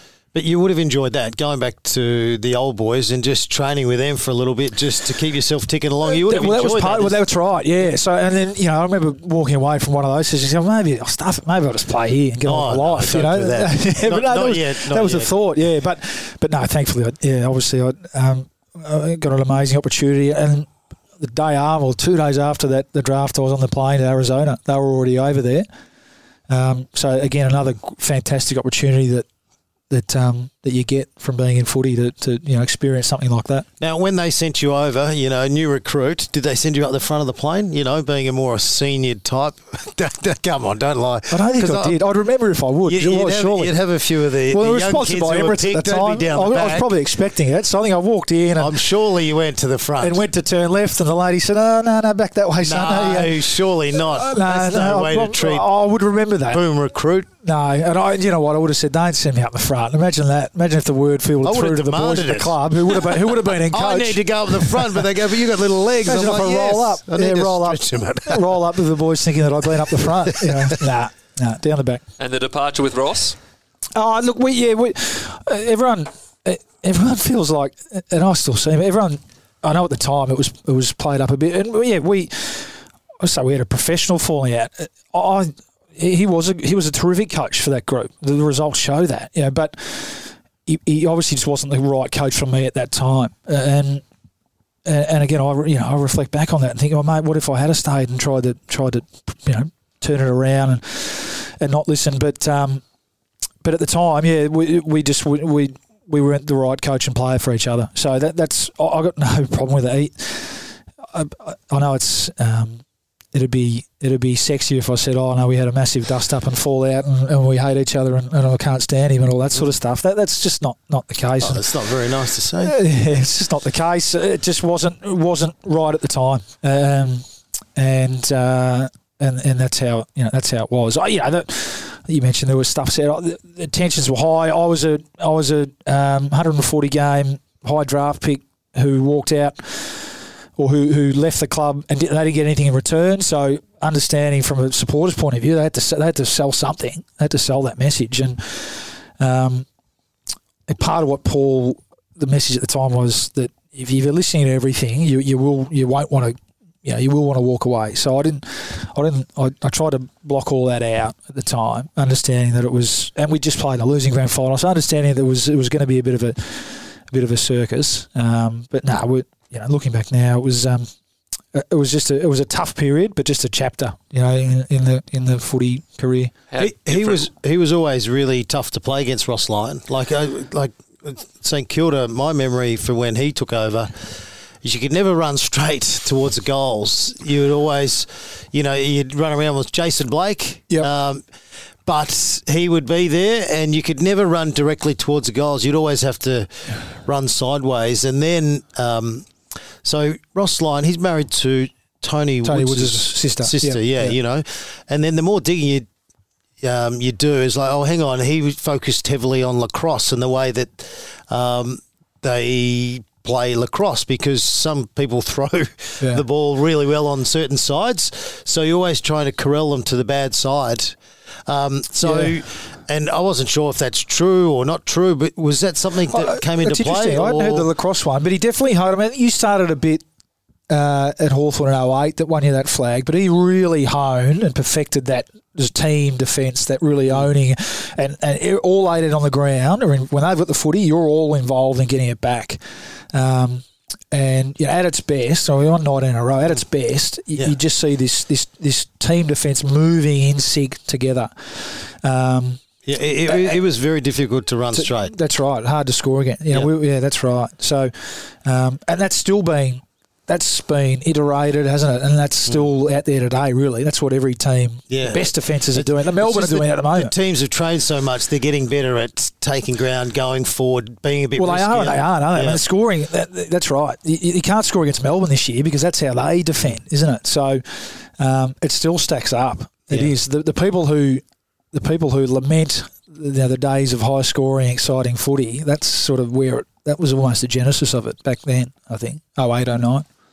And in like a movie, you go on and you reach the grand final with Collingwood in your first season at the club, and you come up against, drum roll please, of course, your former team, course. St Kilda. Of course. What was the week like? Think about back to the parade and whatnot, and you've got all these St Kilda supporters who adored you for the last seven years, and now you're trying to break their heart on Saturday. Yeah, I, it, it wasn't great. I, I'm, you know, I'll be honest. I didn't. I didn't enjoy that week, and it's funny. I, working at footy clubs in recent times, a, a lot of, a lot more, which is necessary. A lot more attention is focused on the mental side of the game, the mental skills required to Um, be present. You know, not think too far ahead. Um, control anxiety, all that sort of stuff. My anxiety that week started pretty early on, obviously, and um, and I really did. And, I, and I'd finished the prelim. I'd, I'd I'd finished on the bench. I had a bit of a hammy tweak or really bad cramp in my hammy. Um, so you know, I started the week in the hyperbaric chamber anyway, which isn't you know it's not ideal for grand final week. Right through, Probably right through a nice distraction though. If uh, yeah, or too much time to think. Yeah, a little bit, or just too much time to worry about whether I was going to be physically able to to compete on the big day. You know, so and right through to the parade where it you know it wasn't. It, uh, you're right. I had Saint supporters not happy with me on one side of the street and all that sort of stuff. So, um, build it up too too much and and played accordingly. Played really poorly uh, in that game. And thank goodness we got the opportunity to come back the week after. You were probably the only person on the ground that was happy it was a draw because, as you said, you were on the bench at the end. You said personally you didn't play well, so it was going to be lose lose for you. It was either Collingwood won and you didn't contribute, yep. or you left a team and then they won the flag. Yeah, I was. You're right. I finished on the bench, and, I, and with a couple of minutes to go, I, would probably started playing out all those scenarios in my head. You know what the what the front page of the paper was going to look like tomorrow. Uh, either way, uh, and in the end, I, I, I, probably didn't even think of a draw, but in the end, siren goes, oh, okay. Uh, all right, we're back next week, aren't we? And I know there was confusion out in the ground, but I'd pretty quickly uh, come to terms with that and, and turned it to sort of opportunity a bit from a personal point of view. You know, that, that week went terribly, played horribly, lucky to get a second chance next week. And the, the next week, I, I, thought, oh, Collingwood can't lose this. Uh, were you aware that, um, you know, St Kilda going into the grand final, a lot of pain killing injections, a lot of players right on the edge, and they they were amazing, really, when you think about it. They threw everything possible yeah. um, at you guys, almost got there, um, just fell short. I thought there's no way they can back up because when you're in that situation as a player, you know, you, you go the pain killing injections, some for the first time. That's your last resort. And then, hang on, I've got to try and recover and go again. So it was always going to be a bit of a disaster. Did you, you would have had great awareness, awareness of that of because that. of um, you know your connection and obviously you know friendship with a lot of those players. Well, they wouldn't have, they wouldn't have told me that. No, but, no, but, but, you, but did, did, did, you did have that feeling that we'd finished, even though we. Oh, who you argue we got out of jail? Who knows? Uh, in the in the draw, and the numbers on that day in terms of you know inside fifty, all that sort of stuff, particularly in that first half, showed that we were we should have been um, you know, further further ahead. And you're right, there was some you know Herculean efforts from some of the Saints. Um, superstars in that second half, but you did have the sense that that uh, that we'd finished in better nick, um, and we'd be in better nick for the week after's game. Uh, and it was just a lot more of a normal week the week after. I mean, the crowd still came to training, all that sort of stuff, but there was no parade, obviously, no brand, no all that sort of. Yeah, so there was just a, bit, a lot more of a normal week, and and I think we had a, a younger group. We had a, we had a, pretty young team, that Collingwood team. Um, so they it's almost like, um, I mean, how good you can experience a grand final without losing one. Yeah. And then you only have to wait a week after to play another one. Yep. So they were better the week after the, the younger guys and, and we just in, we were just in better better nick, I think. Um, and that's how it played out the week after. And in racing terms, you looked the winner a long way from home, a 56 point victory. And you said yourself you didn't play well the week before. You're outstanding in the replay. 25 disposals, had a big impact. Did you enjoy the day? Uh, I, I, I did. Yeah, I enjoyed that day a bit more. Yeah, for sure. It just, again, it felt a bit more normal. And it felt like the, uh, the, the the pressure was off a bit from that group. And you're right, pretty early on, it looked like he just had a sense that, that they were running on fumes a bit, mm. and we were on top of the ground. And uh, certainly that last quarter, you know, that's a good position to be in. You can you can enjoy the. Um, the last 15 or so minutes of that when you when you know you've got the game in hand. Um, I, and I know you're going to ask next. You're still always, from my point of view, always conscious of the fact that um, of the heartache that they were going to feel again. Respectful. You were extremely. Yeah. The, the siren goes. You know, you embrace. went straight to Lenny Hayes, if I remember know. correctly. Oh, I think I was standing pretty close with him. Yeah, um, and yeah, I'd felt that with them the year before when we thought we were the best team and, and, and didn't get it done against Geelong. So uh, certainly knew what they were what they were feeling. And I mean, I get asked about that. I, um, that was just a natural reaction. Yeah, I just didn't. Yeah. yeah um, it didn't. It No, didn't you, you as, don't, as you don't want to rub that in anyone's face, especially when it's your mates. You Yeah, know? yeah, Sure, like 10 years later when you're having a beer and you just like, remember when we won the, oh, no, you Uh, didn't do that. Oh, I was, yeah, we don't talk about it. no, but uh, and you know, once that once everything cleared a bit, and, and uh, we you know we were out on the ground, as you know, that that's a wonderful time. But that, that little moment there, or that moment in time, I didn't really feel. Well, that was just my natural reaction to to um, to the fact that I knew what they'd be they'd be feeling. Well, it's a nice reaction to have to show empathy straight away. Yeah, yeah. I, again, I didn't. It wasn't manufactured. It just how it was. Just how I. It was pretty unique, wasn't it? I, I you know, I'd only had the twelve months with that group, which was amazing that I was with. They'd helped me re, you know, re-spark my career a bit. But I had the previous eight, eight years with that group, and we'd just fallen short twelve months earlier. So it was, it was a bit unique, and um, part of me looks back now and, and, and feels like because I because we didn't experience it again. Um, you know, maybe maybe I didn't enjoy it as much. But I think again, once everything had cleared, you you realise the. And for me, being new to the to Conley with that club, it was as much about doing the lap of honour, seeing the the joy it brought the supporters. You mentioned it earlier. That's the stuff where it really Yeah. uh, sinks in, doesn't it? And hits home. Yeah. Yeah, well, you, you look in the crowd, you see, you know, grown men and women, Yeah. you know, kids just in tears, in tears of joy. Like, wow, we, we actually made these guys Yeah, happy. You know, yeah. it's a pretty powerful nice, yeah. situation to be in, especially, you know, the Collingwood Army, you know.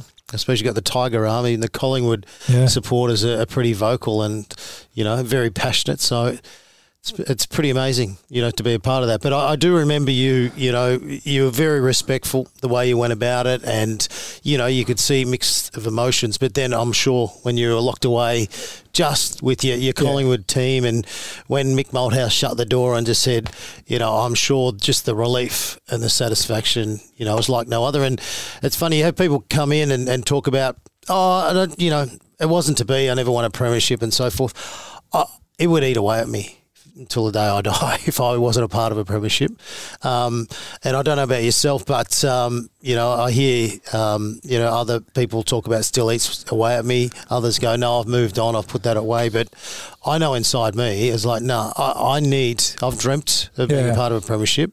You know, I've been. I want to be a part of a team, and when you finally have that, you know, you go, oh, tick that box. Yeah. But you can, you know, you can generally feel with a lot of players, there's still a lot of unfinished business, even though their careers, um, you know, long, long moved and, on. and yeah, done and yeah, finished. yeah, Yeah. It's an interesting one, isn't it? Yeah, uh, it's like anything, isn't it? If you if you works invested so much into something and just not not got it, uh, yeah, I can understand that for sure. Um, yeah, I think going back to what we said earlier around, you know, footy was something that I did. It was a chapter, um, regardless of the success I had in it, and then you move on to other things. A lot of those, a lot of those people have. Well, some of them are coaching, and that's probably what drives that side of their Yeah. career as well, isn't it? Um, from my point of view, I even though I was lucky enough to get one, and I still see a lot of those Saints boys, um, and we're you know we're we're mates. Um, I know it doesn't define and it doesn't define me that I won one. You know, Yeah, that was yeah, yeah, it was yeah. amazing. Um, it's a great little bond that I've got with that group.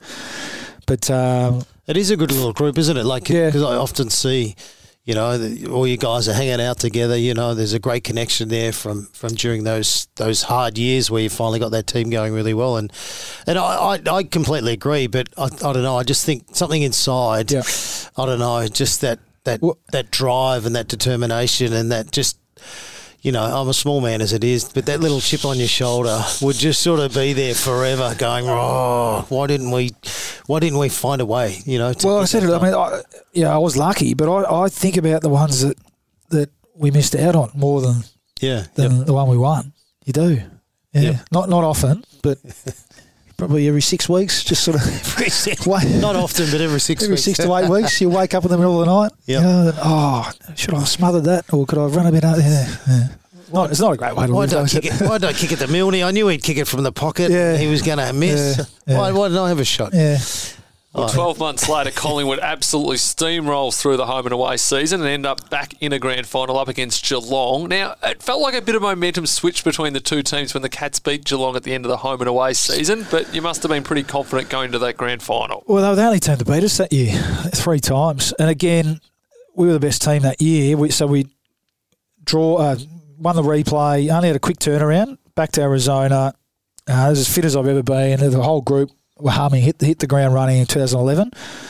I think we won, yeah, you know, 14 in a row, whatever it was, and we were clearly the best team. But again, just just didn't time our run, peaked a bit too early. Didak injured, Jolly injured, Reid injured, um, and we'd added New Tarrant. coach? No, not, not 11. No, not, yet, not 11. No, so it was to me mixed last year, but that didn't have any. we Added Cracker and Tarrant, so we, yeah, um, but just peaked a bit too early. And again, Geelong, great team, um, and it could have gone either way on the day. And um, that's the one. Here you go. Oh God, uh, I try not to think about it too much, but um, Every so we had four Tom, weeks Haw- I mean, Tom weeks? Hawkins is still doing it. Yeah, Yeah. every three weeks. Someone. He, he played one of the great halves of footy ever in a grand final. He didn't. He didn't kick a, ba- a bag, but if you're, I mean, Geelong supporters, I'm sure, go back and watch Tom Hawkins' second half of the 2011 grand final. Um, it was incredible. I don't. He would have only been early 20s then, um, and it took something like that because you remember Pod Adley went down, broke his collarbone. So that opened things up, and all of a sudden Hawkins just took over, and it was um, it was Carey like Corf. He had to step up. I don't wanna think he about it too much, The boy from did. Finley. That's right. I thought The you. boy from that's Finley. right. A neighbour uh, of yours. Yep. Yeah, and he's he's still doing it. Did it last week. Yeah, he is. Yeah. Just was amazing you know, career. especially after uh, not doing so well a few weeks ago against the same player. It just shows the character of the young man. Just gets out and says, "Right, I'm not going to let you beat me two weeks or twice." Yeah, well, that's what know, champions so- do, isn't it? Yeah, it Yeah. is. Yeah. Now, Luke, we've loved having a chat to you today. We're going to finish with some really hard hitting questions. I thought we Don't did lots them, of hard. Don't make them too hard. best thing about the Saints supporters, best thing about the Collingwood supporters. Ah, they- I mean, support. They're, They're completely different. Those two supporter groups, aren't they? Really, Well- when you think about it, like because there's a, there's a lot of heartache there with yeah, I the mean, I, Saints I, supporters. yeah, and- and it- objectively they are. Yeah, but they, I mean, this, the Collingwood supporters will, will point to the fact that you know they they had that period of, of losing grand final after grand final as well, right through to um, when they broke the in 1990. There, but um, oh, they, they, in terms of the, I mean, they're both, and this is across the board, obviously, so it's a bit of a um, you know sit on the fence type of answer. But you just the, the love that they have for the place. St Kilda's obviously smaller, so you know people ask what's the difference between everything's just on a slightly grander scale at Collingwood. That's what what I found. But in terms of the people, um, and you know, I wasn't a massive name you, like you, Croft. You would have had thousands, but there there were still some uh, supporters from each club that, for whatever reason, um, took a bit of a liking to me or had an affinity with me. Um, and they'd, they'd be the ones that every month or so would come down to training and you'd, you'd have a chat to them afterwards and get a photo. And uh, I remember one of them, you know, at the end of the season, um, presented me back with a little sort of photo board that she, cre- she Yeah. created, little things like that. So th- th- that's what, um, and that's why you, that's why you, uh, th- that is why, not why you play, but that's uh, when you realise that um, it is you know, special what Yeah. you're doing. Yep. Um, uh, you know, there was yeah another one, at, another one who was uh, who I ran out with in my 200th game actually, Collingwood, who was a little. I think she was 10 at the time, going through a really tough time, sick. Um, and had reached out to me again for whatever reason. Yeah. She liked number twelve, and uh, and and I've sort of kept in touch with her. And all of a sudden, I got a, an invitation to her 18th birthday, and she's healthy. And Oh, so little cool. things like that are great. Yep. Um, so it doesn't really answer your question, other than the fact that there's more of them, Collingwood supporters, but they're, but they're also um, passionate about their club. And sometimes we, maybe because we were lucky enough to play, you get a bit, little bit flippant about, and I do it, a little bit sort of uh, de- desensitised around footy and, and what it means. But um, yeah, they're, they're both great supporter groups. And I, you know, from a Saints point of view, I really hope that they do deliver that premiership number two at some stage in the near future because they do.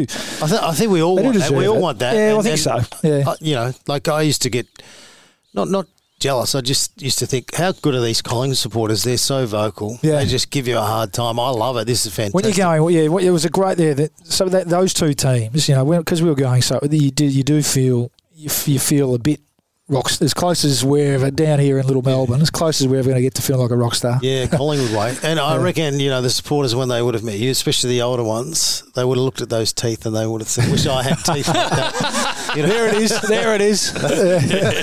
Two hour, what are we? Hour and a half in. He's, He's, he's, uh, he's chimed in careful, with some mate, great No, careful. I, I, I love their supporters. They're very passionate. It's good. That's the way you want it to be, you know? Any relationships fractured with your teammates when you left St Kilda, and what's it like now? There was at the time, yeah. Um, yeah, I don't think too because it wasn't. It was not about them, but I can understand them being a bit, you know, being a bit dirty, and dirty, and it was more around the lack. And, and part of this was on me, and I would have done things a bit differently too, but it all happened so quick. A lack of understanding of why I felt like I had to leave, um, and that, that I took a lot of convincing that it wasn't me just walking out. So.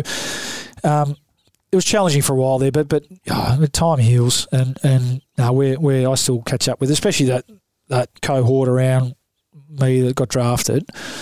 Um, and one of them married my sister, you know, Matt, so he's a brother-in-law, Goose. Um, Matt Maguire? Yeah, so well, he actually left the same year I did. He went to Brisbane, um, but yeah, I see Rui a yep. lot, and, and and Joey and Dell and, and a handful of us, and we've all got young kids now. So you just you just your life just moves on. Well, look out, father son. Hey, bring it We've on. Got three do- three uh, girls, mate. Oh, have you? yeah. Okay. That, Rui's got three well, boys. Yeah, but there's more. Sano yeah. can steer them along. He's now yeah. the coach. But it, it, once you're out of it, you then go, oh, you know, I was so yeah. you know focused on why would they do that or why would they want to yeah. leave and not want to be a part of our team, you know, and stuff yeah. like that. But once once you accept all that, you go, oh, you know, whatever works for the individual, as long as they're happy in a good space, you know, and you've been justified because you went on and and you know you're part of a, a fantastic team at Collingwood. You've had premiership success, something that you know, it's going to live in your memory for the rest of your life, something that you'd be very proud of, and you can't argue with that. You can't you can't debate that, you know. And at the end of the day, you just want players to be in a good space and and enjoying their footy. And I'm sure you enjoyed your footy when you were winning at Collingwood. Best sledge you ever heard on the footy field? Oh, I think this one's reasonably well known. Um, uh, I play with Brett Voss, uh, and, and Michael was Michael was one of my favourite players as a you know late teens. Yeah. Just loved the way he played, and then lucky enough to play on him. And as a skinny kid, I, I, remember the first time I you know went near him, and he probably I think he probably knew that I revered him and loved him, um, but he wasn't going to pat me on the back and say, "Do you want an autograph, son?" It was a yeah. it was a sharp forearm across the chest. um, and I think I thanked him for it. Oh, thanks, mate. Yeah, beautiful. Yeah, but I, I three weeks these days. Actually, I'm going to get it mis- this mixed up. But I, but we used to play Brett on Michael a bit, and I think it was Michael who said to Brett that, um, "Okay, mate, you can run around with me all day."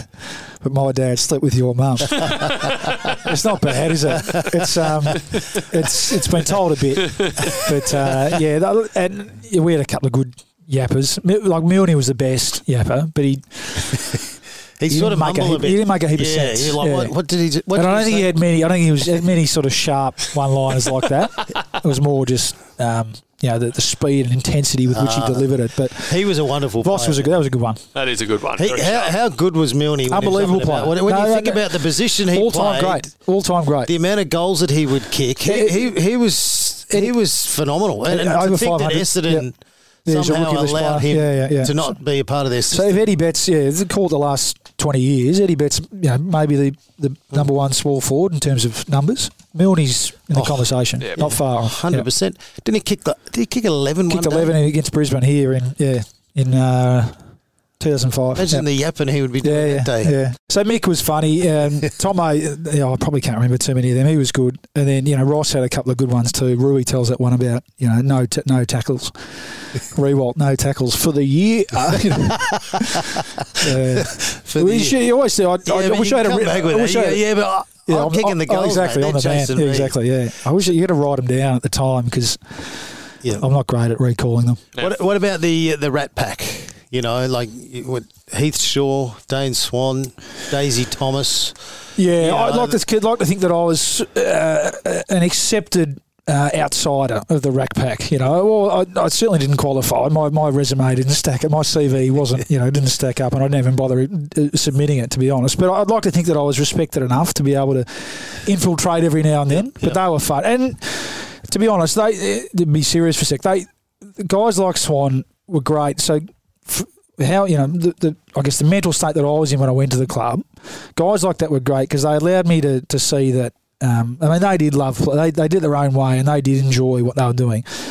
Um, Whereas I was, you know, like this, this. But so those guys like that allowed me to just free up a little bit Mm. and just realise that it doesn't have to be like this. You know, you can you can do a bit of both. I was never going to be like them, but Yeah, yep. um, Just a whole different perspective, yeah, isn't it? And yeah, like yeah. footy clubs are made up with so many different Characters, people, yeah, they were great. I can yeah. imagine centre bounce. You come in, you Yeah.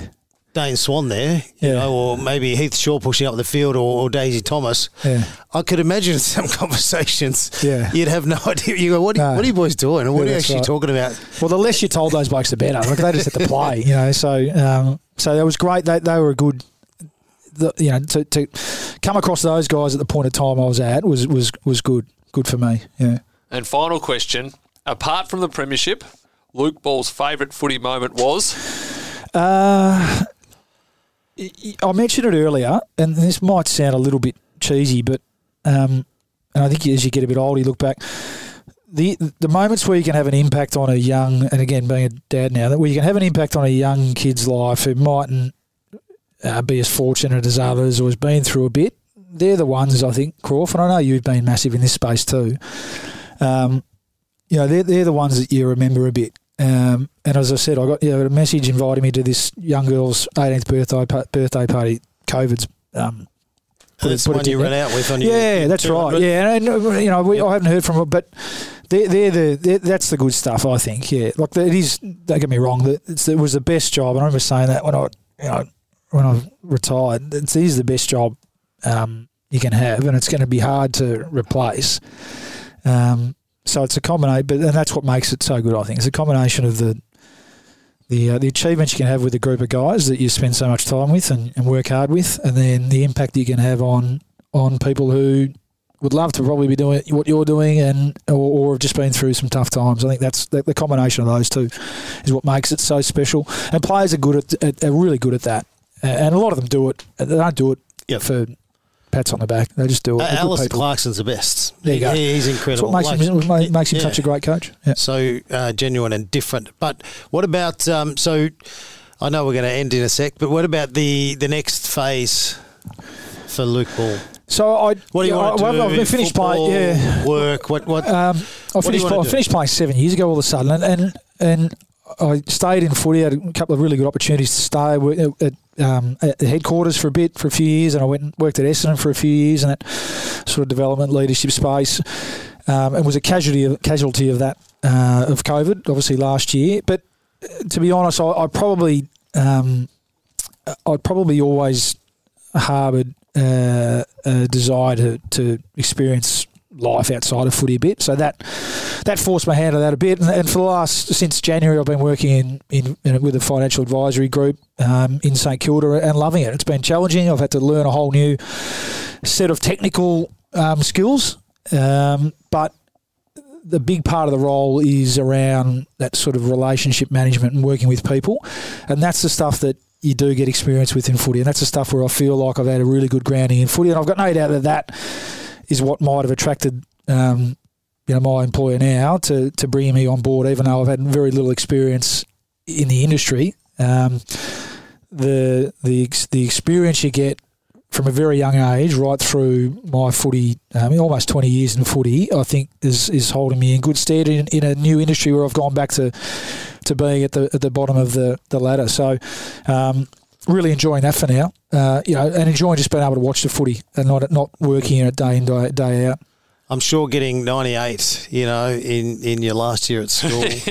um, No, you're, that- you're obviously a quick learner, so I'm sure it'll all come to you. Well, uh, yeah, as I said, that, that was the peak of my uh, intellectual powers, Crawf. It's just sort of been slowly downhill since then. Well, there you go. So Enjoy Quinny, it. so every time Quinny wins a bucket full of money, which happens every third or fourth week, Yeah. um, Well, he'll I be able to come and invest and and you be able to steer in the right direction. Well, I'm hoping to walk out of here with a red hot tip for this week. And I said to him, I've got a good mate from school who's Nick Quinn as well, who gets mixed up as Nick, who, who gets mistaken for for Nick Quinn, the uh, the punting guru. He he's a punter, but he's a mug punter. He's a he's a shocker. Um, so Poor I'd bloke, like, I'd like, a name with I'd like, a, I'd like a good good tip from Nick Quinn, the punter, please. there you First starter called Mornington Glory. Keep your eye out. Who Debuts owns the that? next few weeks. he It's a might give very- you a uh, tip on the footy this week. Luke, we've loved having a chat. Thank you so much, and congratulations on a great career for the Saints and Pies. Thanks, guys. Enjoy the chat. Good on you, mate. History beckons. The AFL footy finals are here.